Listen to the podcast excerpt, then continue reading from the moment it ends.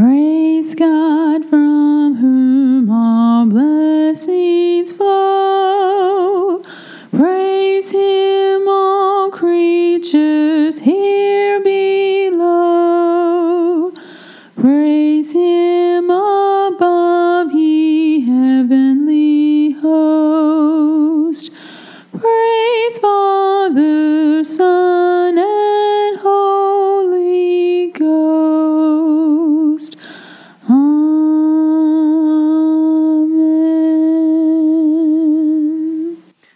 Hello, children. We are back. And I say we because I'm Michael, and I'm that's Lou. Lou. Woo!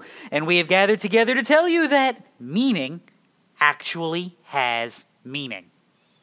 Now, if you are a industrious student who does your reading ahead of time, you actually looked at the title of the episode. So you know we are talking about everybody's favorite word, the perspicuity of Scripture, which I just love that we use a word like perspicuity to describe clarity. Right. I, I man, when we were studying that in seminary, it's like, why don't we use the word clarity here? Because it's not fun and it doesn't impress your friends at potluck. That's why.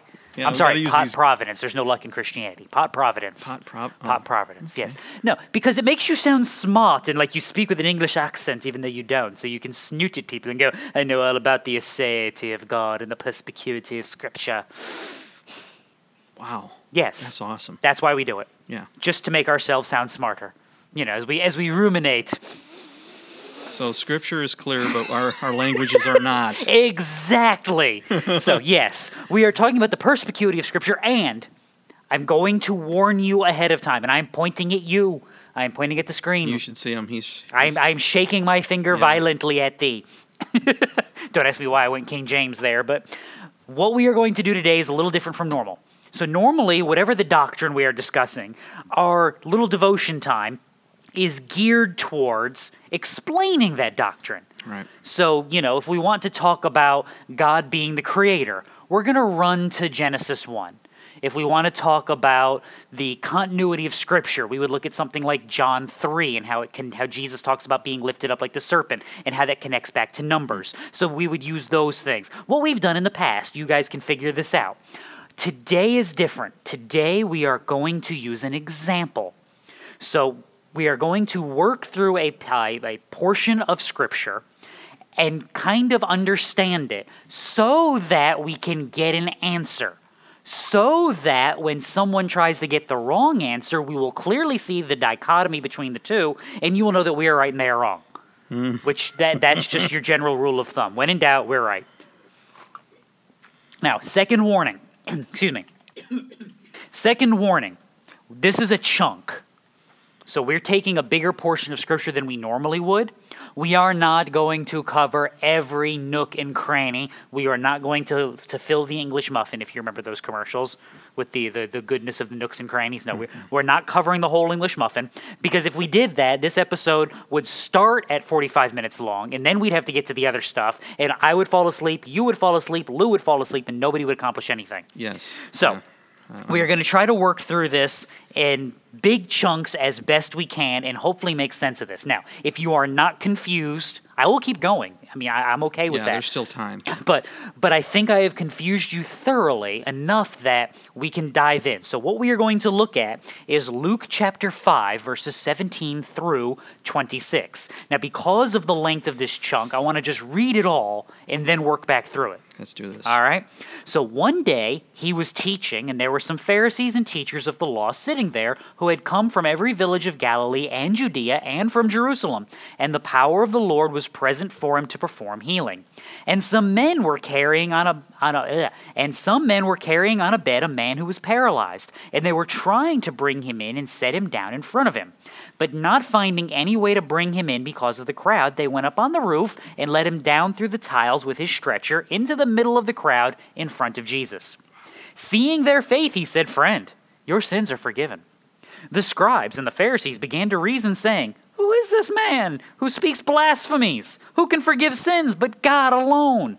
But Jesus, aware of their reasonings, answered and said to them, Why are you reasoning in your hearts? Which is easier to say, Your sins have been forgiven to you, or to say, Get up and walk? But so that you may know that the Son of Man has authority on earth to forgive sins, he said to the paralytic, I say to you, Get up, pick up your stretcher, and go home. Immediately he got up before them, picked up what he had been lying on, and went home glorifying God. They were all struck with astonishment and began glorifying God, and they were filled with fear, saying, We have seen remarkable things today. There's the understatement of the year, Hope. Mm-hmm. Now, let's have some fun. So one day he was teaching. All right, uh, your Bible is so good at this, it assumes you are paying attention to the context. So who is he? Jesus. It's Jesus, but it doesn't say that. So, so one day he was teaching. Jesus is teaching. There's Pharisees, teachers of the law, otherwise known as scribes, sitting there, and they had come from every village of Galilee and Judea and from Jerusalem. So everybody's represented. The whole country knows what's going on with Jesus. Remember your context. This is important you have to combine the synoptic timeline with the Johannine timeline. Again, we'll use the fancy t- theological words today. so you got to put Luke's timeline together with John's timeline. Jesus has already left Galilee, gone to Jerusalem, cleansed the temple, put his marker down, annoyed the Sadducees, the Pharisees, the scribes, the Sanhedrin, you name it. He's he's bugged them and gone home to Galilee to continue his ministry. So that's why again, synoptic gospels have a cleansing at the end when Jesus triumphantly enters. John has a cleansing of the temple at the beginning. Right. Two temple cleansings. Right. We're not going to die on this hill right now, but right. that's the official show position. Are you ready? There. So it is written, it is. so it shall be done. Okay. Two temple cleansings. So Jesus has announced his ministry to everyone, and he is now home. So everyone is like, hey, who's this dude clearing out our temple and messing up our good deal? Let's yeah, figure out what this is. Yeah, what gives him the authority? Exactly. Who do you think you are? Right. So He's teaching, they're all there. The Holy Spirit is working mightily that day. The people are having some faith going on, so it is time for Jesus to demonstrate his power. Remember, this is the point of the miraculous in the Gospels. It's not just Jesus feels like doing magic tricks that day, right. it is to demonstrate authority and power of God to confirm Jesus as God. All right, you with me so far? Yep. All right, Lou's with me, so that's all that matters. Yep. Now, there are challenges coming. This is one of the reasons why the crowds are there. You will see Jesus answer these challenges throughout the New Testament. My favorite one, well, I can't say it's my favorite. I have like 18 favorite portions of Scripture, but one of my favorites is Jesus finally opening up a can on the Pharisees and everybody at the end of Matthew, saying, The scribes and the Pharisees have seated themselves in the chair of Moses. Therefore, all that they tell you to do and observe, do, but do not do according to their deeds, for they say things and do not do them. And that was like the nicest thing he said for the rest of the chapter. Like it is all downhill from there. He insults them, he calls them whitewashed tombs, and by the way, all rightfully so. Yeah. They are a wicked and annoying lot, and they deserved everything that Jesus said about them. That's a pretty scary indictment, considering that these were the men of God that were set up supposed as, to be as the people who were going to teach and preach God's word. Yeah, that's what they were supposed to do, which is again why James gives you the warning let not many of you become teachers because you will incur a stricter judgment. Hey, for once, Lou is coughing. Go on. Sorry, us. guys. so, while this is going on, some men are carrying on a bed a man who was paralyzed, and they were trying to bring him in and set him down in front of him. Again, with the. I need a noun here, people. So we got the four friends. The reason we say it's four friends is Mark 2 helps us out with that. Yeah. We got four friends bringing their paralyzed friend to Jesus, but they can't get there from here. Right. And I say that because I will never forget being a kid. I was driving around with my grandfather, and we got turned around in back roads in North Carolina. Oh, I love the story. We stopped and asked for directions. this little, it was actually a, a, a watermelon and cantaloupe stand where the guy was just selling cantaloupes on the side of the road. And we're like, how do we get to? I don't even remember where we were going. My grandfather asked, "How do we get there?" And the guy goes, "Well, you can't get there from here." you stop and think. And stop. But wait a minute. Wait a minute. And what he meant was there wasn't a direct line from the town we were at to the town we were going to. We had to go someplace. Uh, we had to go to another town first. Which, but I'll just never forget sitting there in the passenger seat going, "You can't get there from here." I was like seven, going, "We're doomed." And your dad didn't whip out his phone and do a GPS and. No, this was like 1988, 1989, somewhere in that ballpark. Phone, GPS, yeah. The Rapture hadn't. No, no, no. This was before the Earth was cooled. Okay, okay, got it. When dinosaurs still roamed the Earth, we were looking for Brontosaurus burgers. It was a good day. Oh. So, some men, four men, carrying their paralyzed buddy on a mat, and they're trying to get to Jesus to set the paralyzed man down in front of Jesus. This is amazing. But guys. not finding any way to bring the friend in because of the crowd, they went up on the roof and let him down through the tiles with his stretcher into the middle of the crowd in front of Jesus. All right. Uh, yeah, we got to pause here. Yeah, we got to figure this out. Yeah, right. This is crazy. This is not a normal house. Well, I say it's not a normal house. For them, it was a normal house. For us, it's not a normal house. Um, well, I don't know. Maybe some of our uh, some of our uh, Indian listeners might they might still do some houses this way in certain parts of I town. I have no idea either. So you'll have to tell us if if, if this is true or if I've insulted you. I'm sorry. But flat roof for the most part, it would actually be a secondary. I I don't. How how do you say this in HGTV speak? A second, sep- a separate space for entertaining.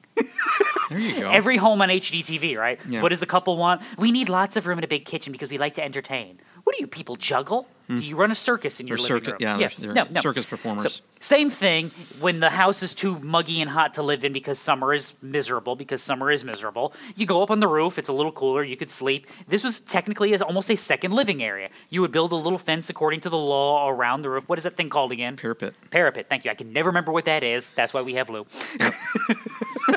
I'm good for something. Lou's like, I'm useful.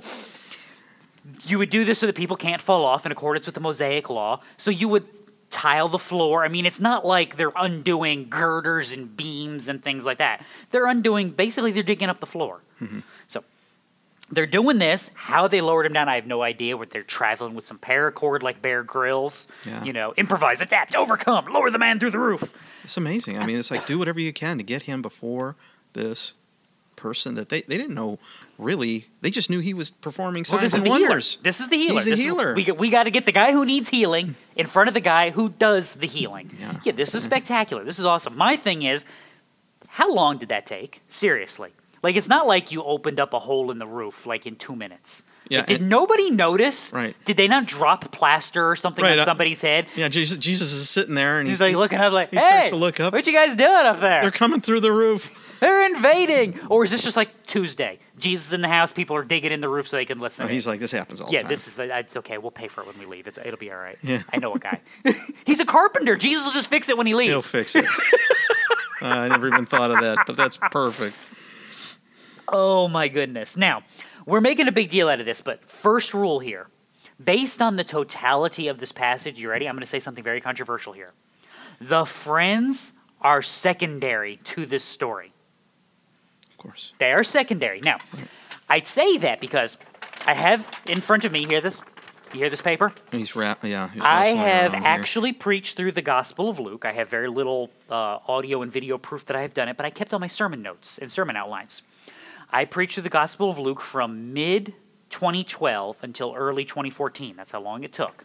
So somewhere we, we started in the middle of May in 2012. So I would have been in Luke 5 probably early fall, give or take. I don't remember Where exactly. Where were you at, and what color suit were you wearing? And Um, I wasn't wearing a suit. I very rarely wear a suit. okay.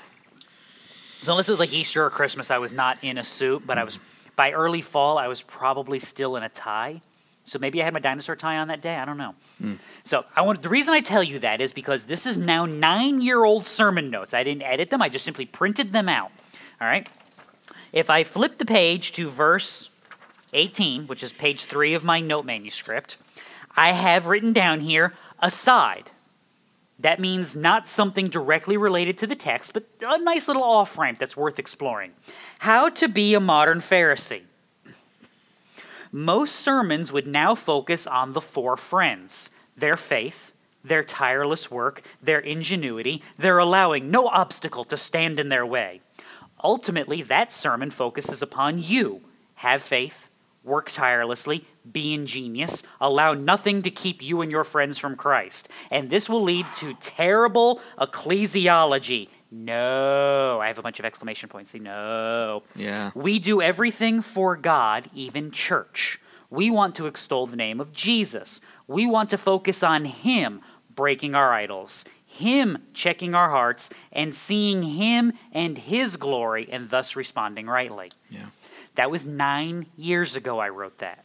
Now, remember I said that later on today, okay? We may return to this idea. Okay.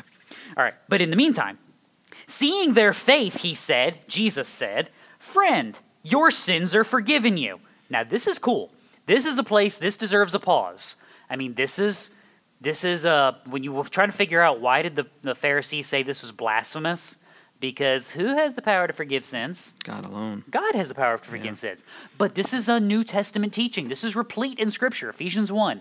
In Him, talking about Christ, we have redemption through His blood, the forgiveness of our trespasses according to the riches of His grace, which He lavished on us in all wisdom and insight. You have the. I just lost my place. Where was I?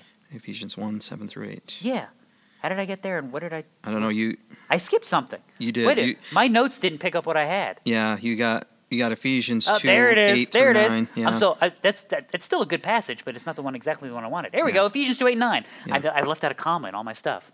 By grace you have been saved through faith, and that not of yourselves. It is the gift of God, not as a result of works, so that no one may boast. Go Mm. all the way back to the beginning of Jesus' ministry. What have you got going on?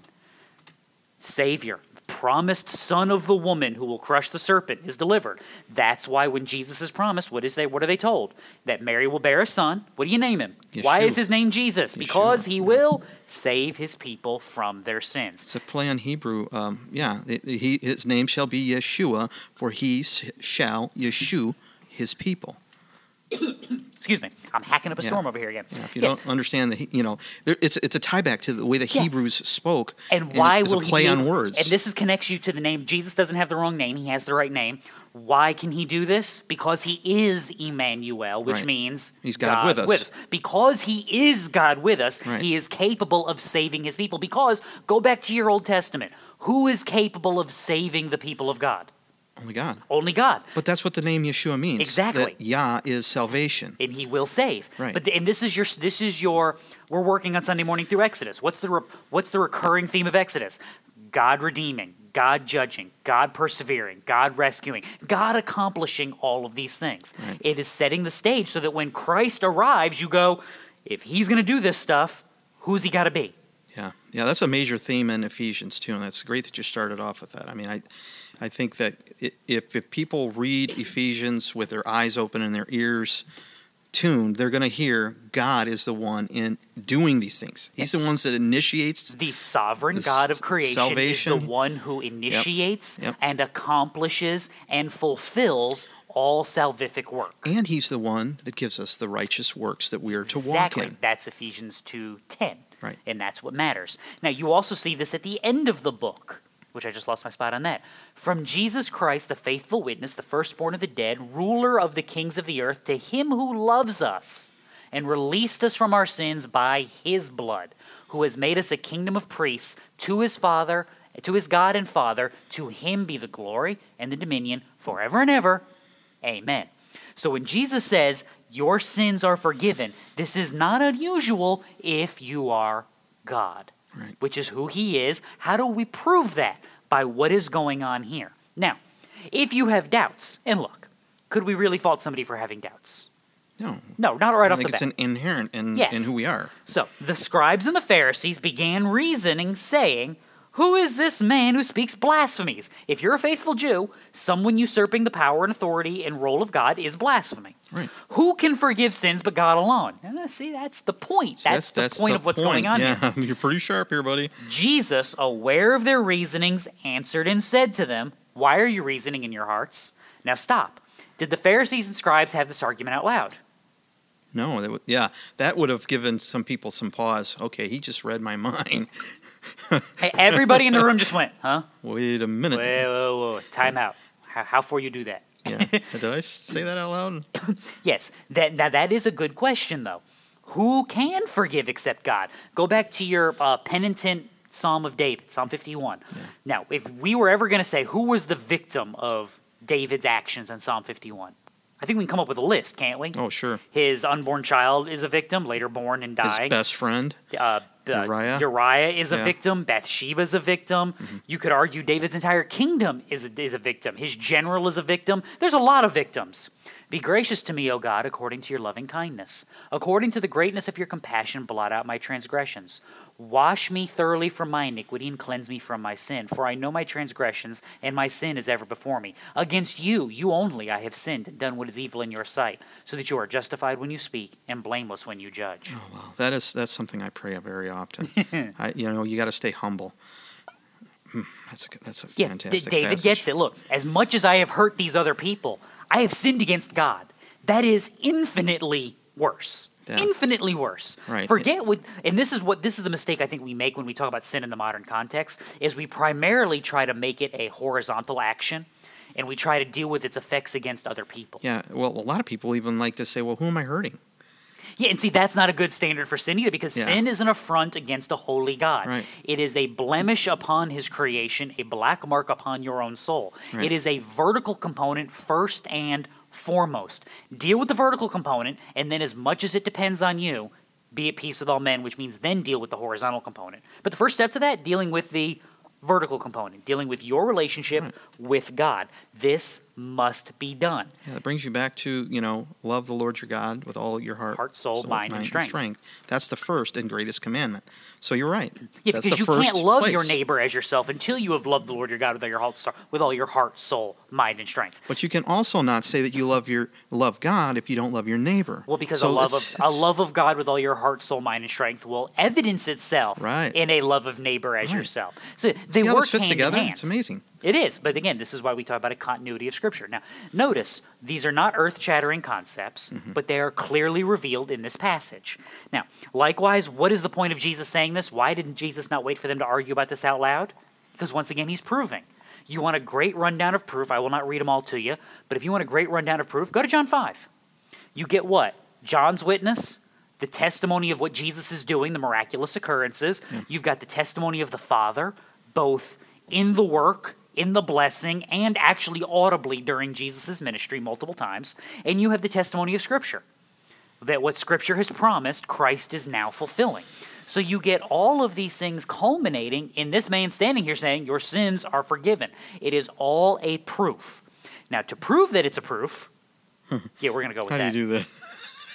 Jesus answers, Which is easier to say? Your sins have been forgiven you, or say, Get up and walk? Now, this has nothing to do with the simplicity of language. Nothing. Right. In this question, it is actually easier to say, Your sins are forgiven. The reason it's easier to say your sins are forgiven is is there a ledger somewhere I can check? Right. I mean, how do you tell if somebody's sins are really forgiven? You don't. I mean, the, I think the the fact that he has been healed is evidence. Well, that's of, just it. He this. hasn't been healed yet. Yeah. He's been forgiven. Right. The healing will come. Right. But this is part of the proof. Jesus starts out by picking the fight. He wants to pick the fight here by saying your sins are forgiven. And that's the, this is the rhetorical question now. What's easier, to tell him his sins are forgiven or to tell him to get up and walk? And everybody in the room would admit it's much easier to say your sins are forgiven because while we can hash about that and debate on whether or not we stone you when we leave, we can't actually confirm that that has occurred. We can't Yeah. do it. We have to trust you. Yeah. Yeah. The other thing that comes to mind is in the Psalms, the psalmist says that you know my thoughts from afar. And even before a word comes out of my mouth, you know what that word is.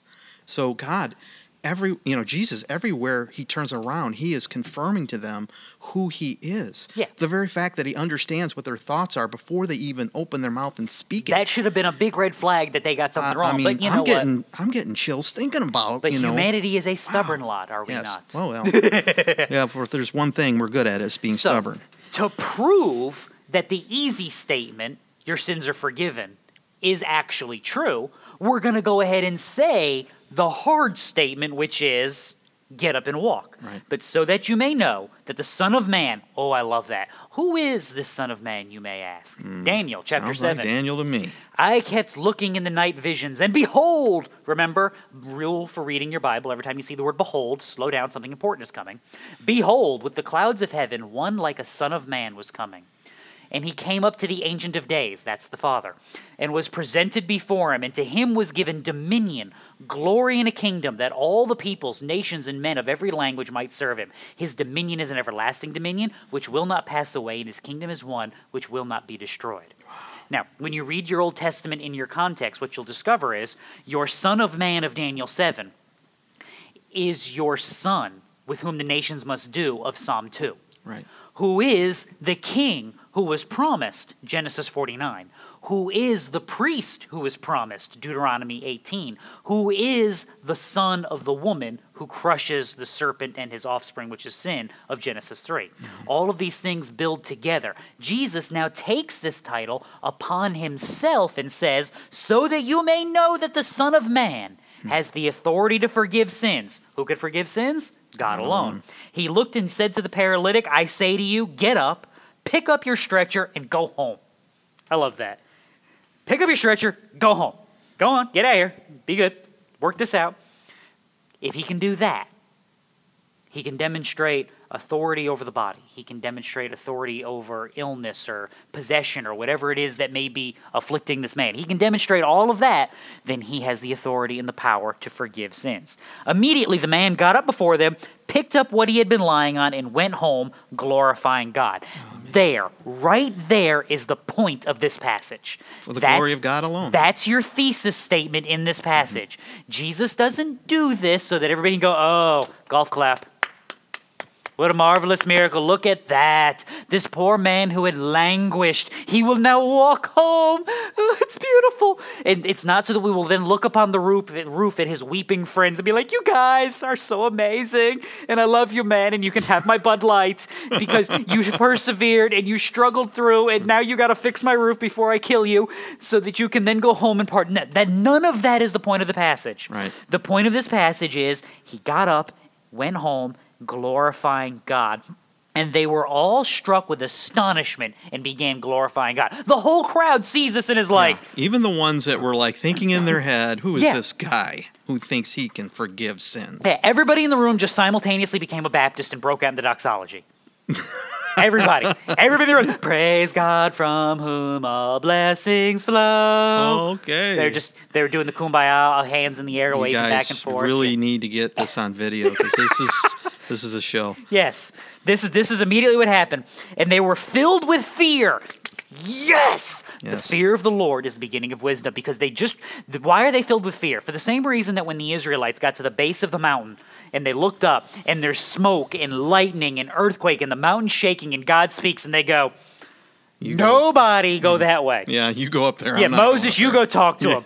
and then, you know, and God tells Moses, tell the people not to go upon the mountain. And all the people went, well, duh. I did not need to be told that. Ah, I did not need to be told that. As a matter of fact, I was too busy in the corner wetting myself to even think about walking up the mountain.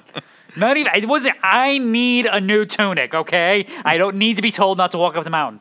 When God shows up, people do what? They freak out and get afraid because they are immediately confronted. Isaiah They're in the sees the, glory of the of Lord. What glory of the happens? Lord, yes. We are, I am an unclean man and I live amongst a people of unclean lips. Like, we are all doomed. Doomed, Yeah, to quote the great theologian Linus. Yeah. So they're glorifying God and they're terrified. So it goes, Praise God from whom all blessings flow. Um, guys, he's in the room. It's like that bad horror story from the, the call is coming from inside the house. The God is coming from right inside the house. The miracle is occurring right there. Yes. And they have said, What? We have seen remarkable things today. Does that qualify for understatement of the millennia? We have seen remarkable things today. I mean that that isn't even, that ain't even the worst. You know, the best of the miracles, I should say. I mean, they have not seen anything yet. Yes. Now, why do we use this story for perspicuity of Scripture? You know what? You're in good company because Lou asked that very same question. Yeah, that's the first thing. Lou was is like, great passage. I am so do with it? confused. All right. The reason being is when you are working in a section of scripture, and this is one of those we are we are pulling back the curtain to show you who Oz is and how the sausage is actually made. When I point out that this is the point of the passage, everything that occurs in this passage is occurring so that you will see the point, which is that the people are now glorifying and praising God. There is no other point to this passage. Everything that occurs is there so that we get to the end and go, the people are glorifying and praising God. If you want an example of this, go to something like John 9. As he passed by, he saw a man blind from birth. And his disciples asked him, Rabbi, who sinned, this man or his parents, that he would be born blind? And Jesus answered, It was neither this man's sin nor his parents, but it was so that the works of God might be displayed in him. See, I've said this before on Sunday mornings in Sunday school. I probably said it before here, but you know what? I haven't said it enough times because everybody hasn't heard me say it. Until everybody's heard me say it, I haven't said it enough. The star of every show going on in your Bible is God. Yeah. It's never the human. Ever. Even the book of Esther that doesn't even mention the name of God, the star of that show is God. It's not Mordecai. It's not Esther. It's not the festival. It's God. I mean, the closest you get to God being mentioned in the book of Esther is Mordecai. Who knows? Maybe it was for such a time as this that you were raised up. What he's really saying is, for all you know, God stuck you in this place at this time to do this thing for his people. Right. That he is the star of the show. All those coinky dinks that just happen to occur in Esther occur for the glory of God. All of those little things that just happen to line up in the life of Job, just happen to line up in the life of Joseph, just happen to line up in Daniel, all of those things occur for the glory of God. This man was paralyzed for the glory of God. His friends were strengthened to persevere to get him into that room for the glory of God. He was healed for the glory of God. He was forgiven of his sins for the glory of God. This is a pillar of the Reformation. Right. Sola gratia, sola fide, sola scriptura, sola, solus Christus, sola Deo gloria. Mm-hmm. We are saved by grace through faith, as shown in Scripture, by Christ for the glory of God alone. Man, I just got the chills. All right. That is that's good stuff. So Lou's breaking out Hebrew and Greek. I'm dropping Latin on you. Do do you, do you have some German you want to? Nein. There we go. We got some German in there. Perfect Nugen. It's the only oh, German I know.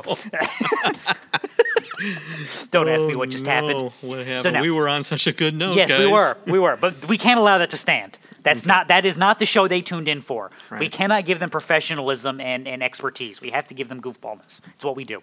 It's the cross that we must bear. Okay. Now- You, you bear it well. Yes, there we go. Someone's got to. Now, when you read a passage like this in Luke 5, don't miss that. It's a giant pulsating neon sign of a punchline at the end. So when you understand and apply this passage, you should understand it and apply it in light of the punchline that the passage itself gives you. So, wh- how do I apply? Why is this in my Bible? This is in my Bible to show me who Christ is, mm-hmm. what he can do, and how he forgives me. Yeah. Now, is this about me making sure I persevere in bringing my friends to Jesus? No, No. not at all. No. Now, does that give me an encouragement? Sure. The encouragement should be, though, that if I get them to Jesus, what will happen? That God has the power to forgive and to heal. Yeah. That's what it tells me. mean, this has nothing to do with me again. The punchline gets back to God. That if I persevere in walking in the faithful life, what has been promised will in fact be delivered. There's my encouragement and my hope. I mean, Yeah. I mean, I mean, look at look at the story. It's a it's a picture of reality as we have it today. That man who was paralyzed is just like every other man or woman who is lost in their sin. They're dead. There's nothing they can do about it, but God. yes. But God, rich in His mercy, He's the one that looks down and heals this man. And He said, He said one thing. He says, "Your faith." He said, so all these elements. Yes, they're grace all- of God, the glory of. God, in, by faith alone. We've got all of these elements of the gospel right yes. in this one little story. Mm-hmm. go back nine years. Do you see any grand conclusion here? No, there's under the conclusion Yeah. tab, there's Yeah. nothing written down. No. It says conclusion, nothing. Why? Because the line before that began glorifying God. This is the result of miraculous work Right. and what the work of God should spur in his people. There's your conclusion. What do I do in light of this passage? I glorify God for the greatness of who he is, all that he has done, and the fact that he, this God who heals the lame, makes the mute to speak, gives the deaf ears to hear, restores sight to the blind, walks on water, commands the demons. This God saved me.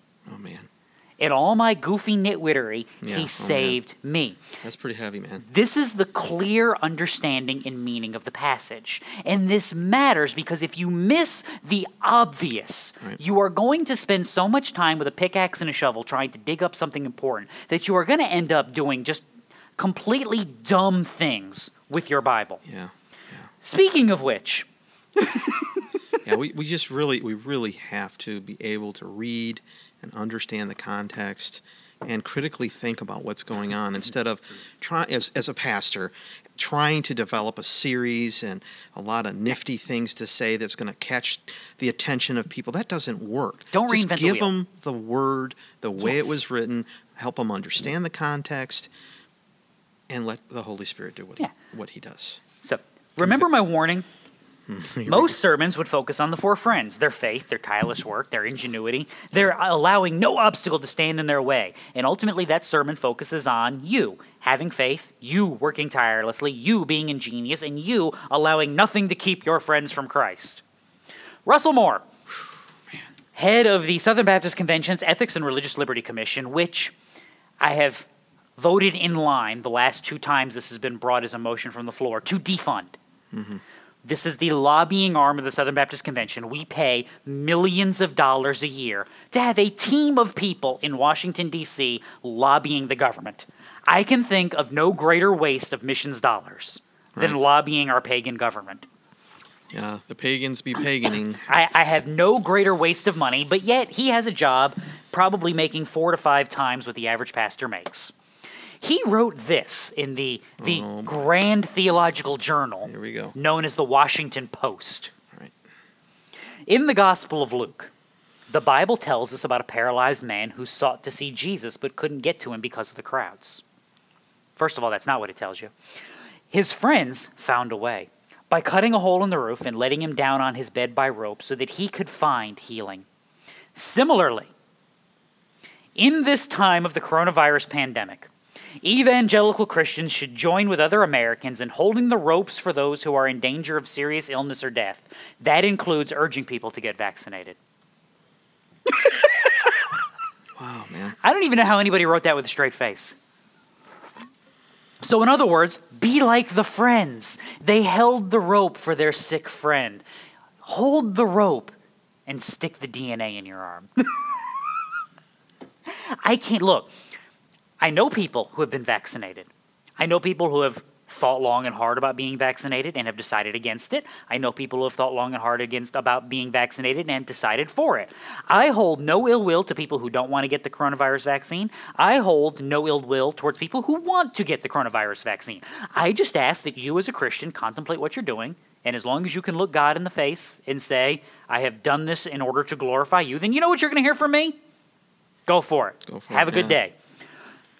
Why do we have to twist scripture to, to make it fit our to narrative equate, today? To equate my taking of an experimental, unproven genetic modification Mm-hmm. with friends lowering a paralyzed man literally to the feet of Jesus is malfeasance of the highest order. Mm. It is not the point of the text. How do I know that's not the point of the text? Because the Bible has, say with me now, perspicuity. It is clear in its definitions and explanations. Now, understand this. I'm begging with you, Luke and Vouch. I Yeah, have the pleading hands going. He's pleading. Yeah. All right.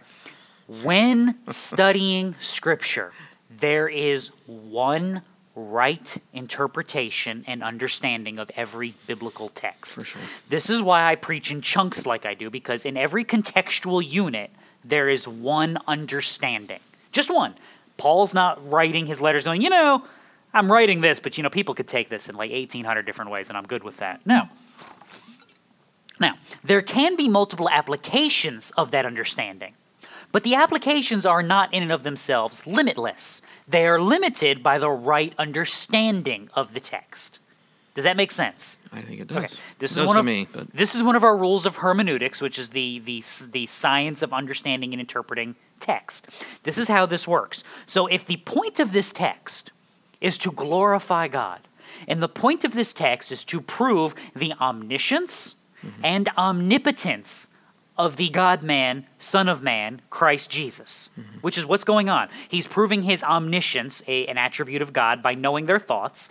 He's proving his omnipotence by having power over the paralyzed man, whatever it is that has paralyzed him. And he is proving the gracious character of God shown throughout the Old Testament by forgiving the man's sins because he has trusted in Christ, who is God. If this is the point of this passage, then I cannot twist an application into saying that you need to be like the four friends.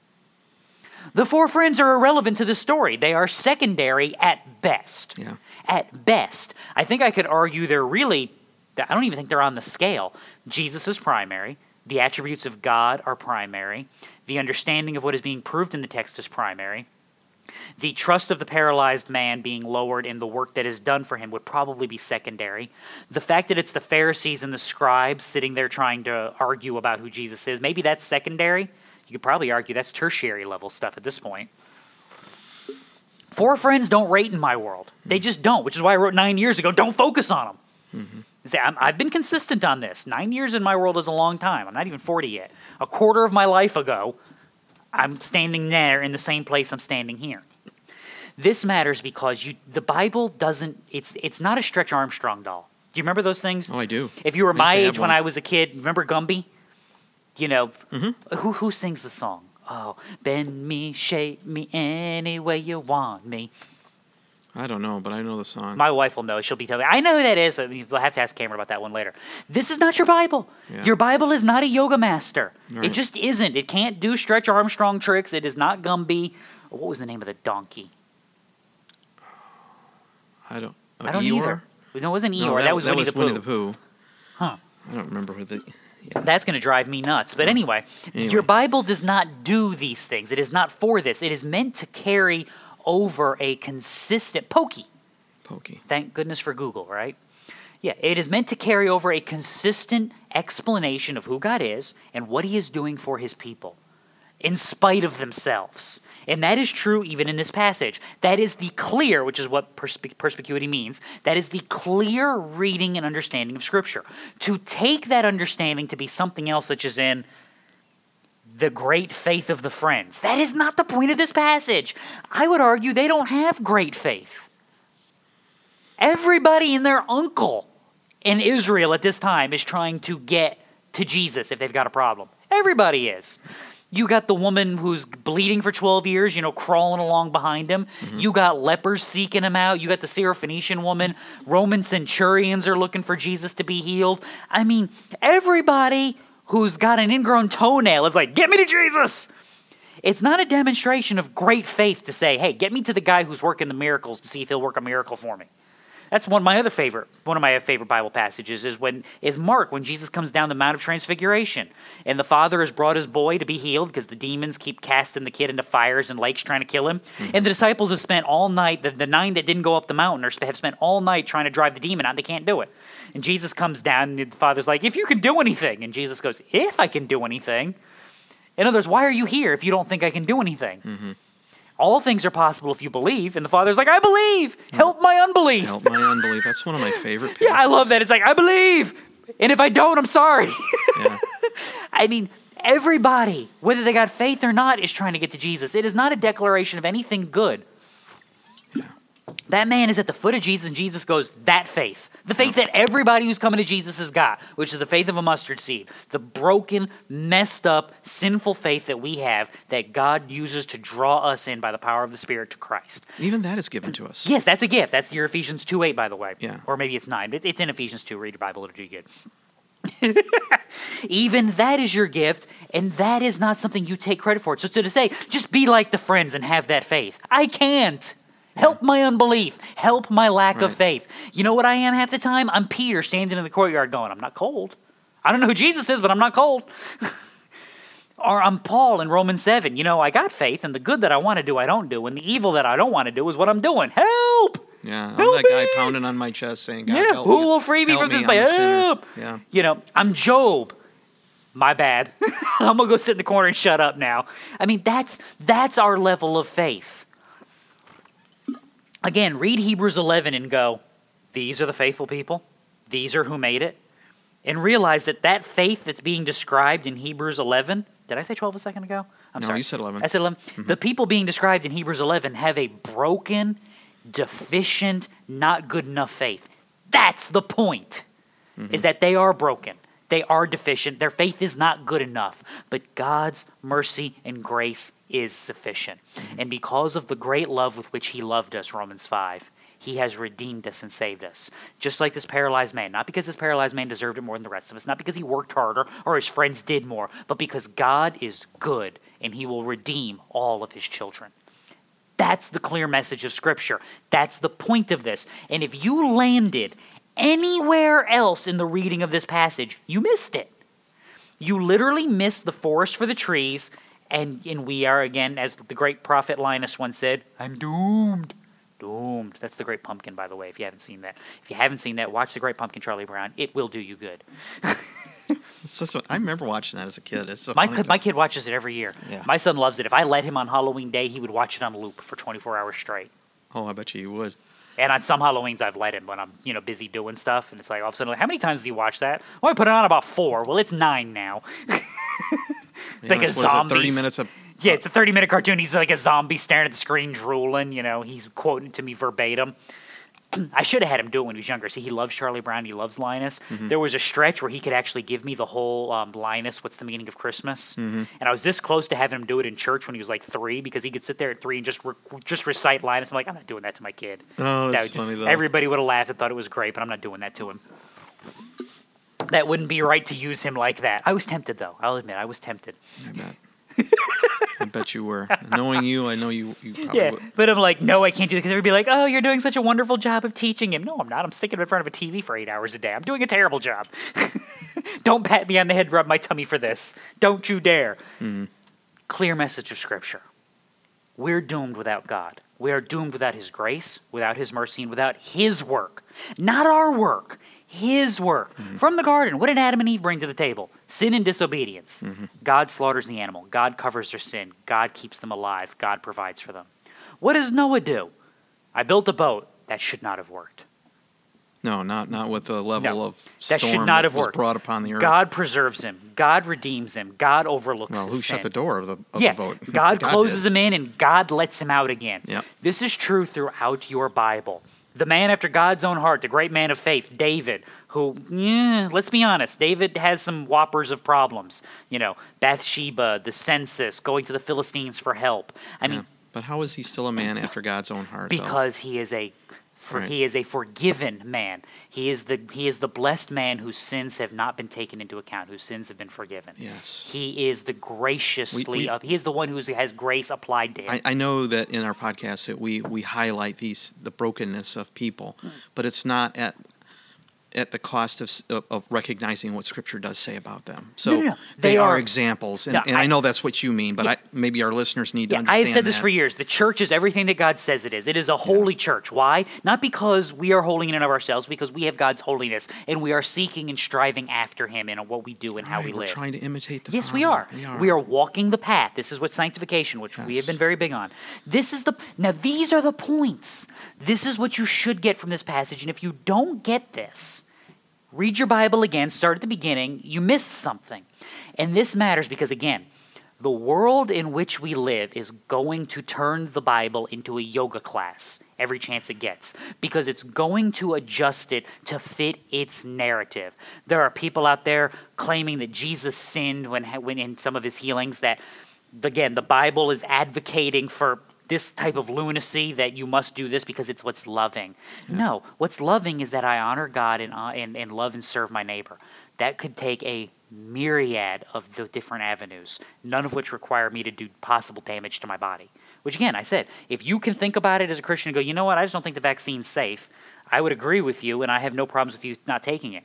We have people in our church who have had their second shot and are doing great, have had their first shot or waiting on their second shot. And you know what I've told them? Go Good. for it. If Go you thought it. about it, you they asked me advice. I gave them everything I know about the vaccine, everything that I can think about Scripture saying, and I said, "Here's your choices." And they said, "Okay, I'm going to get it. Okay, go for it. I'll pray for you and hope nothing bad happens to you."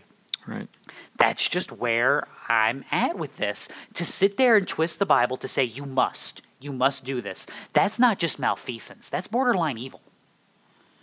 And I this these are people that are making large incomes off the church. Well, more than that, To- these are people to advocate who have studied the Word of God in depth, have sat in the seat as a student under professors that are teaching them hermeneutics and, and how to interpret Scripture and how to, you know, understand things from the perspective of Scripture. You know, it is a little circular, but all the same, these people have no excuse. Why why they're twisting things? Uh, I guess that's just on them. But Such fun. They're twisting things again because it fits a narrative, it Yeah. fits a place they wish to occupy in the world, and that becomes the danger.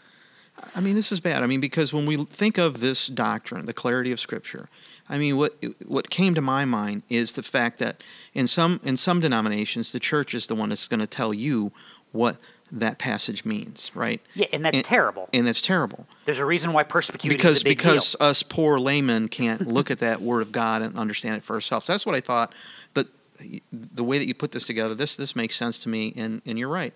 It, it's it's just you, you can't treat the scriptures like a yoga mat or whatever, trying to twist them and bend them into what it is that you want to hear.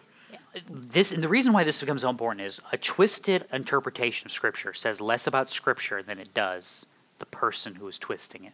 Mhm. The person who will twist the application and meaning of Scripture typically is doing it because they've already come to the conclusion and they're trying to justify it. And that's Yeah, why you right. see the twisting because they can't do what we did, which is start with the passage. What does it say? What does it mean? How do we apply that? That's what, what, would it have meant to the first people that heard the thing, or, or, or were sitting there? They what the whole point of it was they even the people that doubted who Jesus was, they were scared. They were, but they were glorifying God. Yeah, because I have seen the works and they testify to his Twice it talks exactly. about people glorifying the uh, uh, the man that was paralyzed. He walked away glorifying God, carrying his mat, and then the people in doubt were like, "We have seen something amazing today," and they were glorifying. Let's play a what if game real quick. I know we're running a little long, but this will be worth it. We'll take a minute here and do this. Let's do it. If the Pharisees hadn't questioned and everybody in the room had gone, He's forgiven his sins. It's a miracle. God has forgiven this man's sins. Would Jesus have healed him? I think so. I, I, I think so. I think that was the whole point of this man Agreed, being brought remember, to Jesus' feet Was he forgiven before or after he was healed? before. the healing didn't come because of the forgiveness. The healing came as proof of Well, what's more important? Agreed. Yeah. And that's the point. Yeah. And that's again why if- forgiven is if, more you important, make obviously, yeah. this passage about what you have to do for your body or other people's body, Mm-hmm. you've missed the actual point. You have distilled it down to about who? Who's that passage now about? It's about me. Yeah, but he, yeah, right, right. When you, when you look at that passage, you got to understand some of the things that were going on in the community.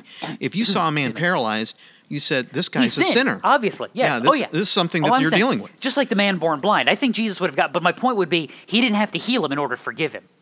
The the, the healing is the miraculous proof Right. that the forgiveness that Jesus is offering is the forgiveness of God because He is God. Mm-hmm. This matters because if you if you reverse that. Look at the great work that Jesus has done in healing this man. Right. You've missed it. No, the great work that he's done is that dirty, rotten scoundrel of a sinner is now clean and he will stand before God one day as holy because he is now a child of the one true king. That's the miraculous work of that passage. The fact that he couldn't walk five minutes ago and now he can, that's secondary to the fact that that which was dead is now alive, that which was lost is now found. That's what matters. Yeah, and if you come up with anything else than that, Right.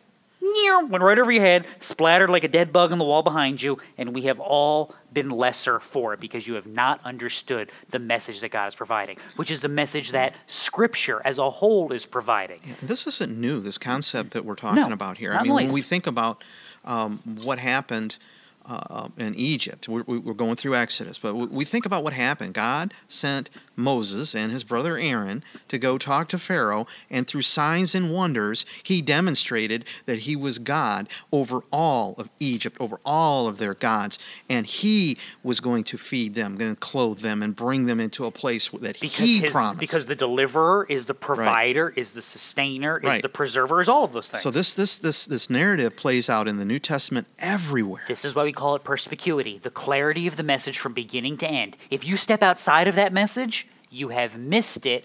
Do not pass go. Do not collect $200. Go back to the start and begin again. Yeah, I mean, uh, let's be honest. We want to be faithful people who bring our friend to to the foot of the cross for healing by God. But that is not the point of the story. No. And to say that it is is doing a disservice. No. The message here for the friends is all who come to Christ, he will cast out none.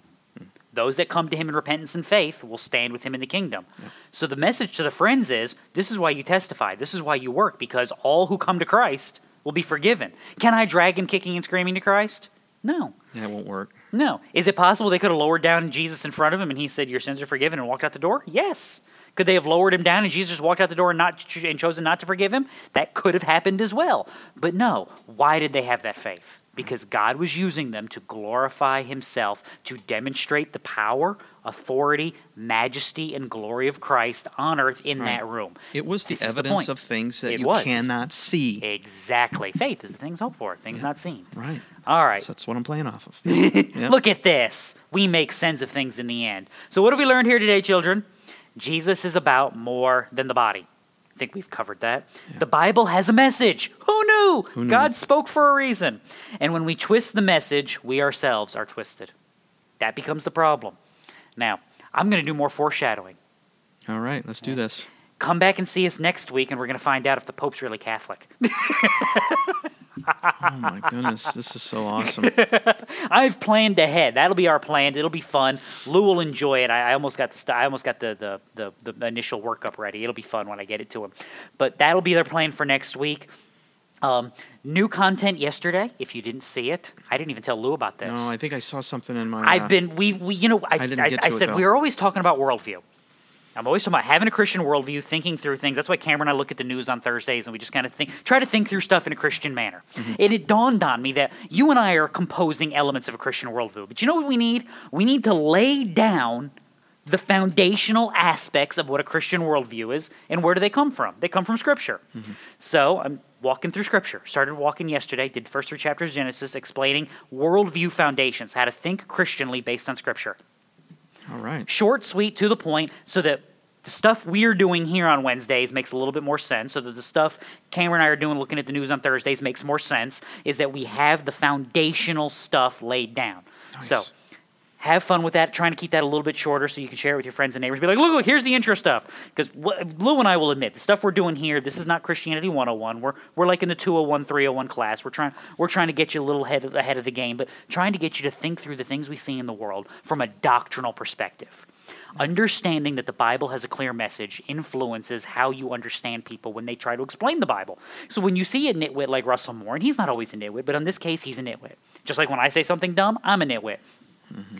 In this case, when someone says something like this, you go, that's not what that means. Right. So if you want to justify that stance from Scripture, you got to go somewhere else because you can't stand there because that's not what that means. Yeah. These things matter. So if you have a complaint, info at practicaltheologyministries.com, send them there. If there's a story you want us to look at, think we can apply a Christian doctrine to it, send it to us. We'll be glad to try. That'd be this Is, this is what we do. We are here for you, the people. So, in the meantime, check out stuff. You can link to the church, Calvary Baptist. You can see past sermons, teachings. You can uh, get the Sermon on the Mount book, find the reading plan, all that good stuff and more. PracticalTheologyMinistries.com. So, check that out. Until we see you guys next time, read your Bible. It'll do you good. Bye. bye.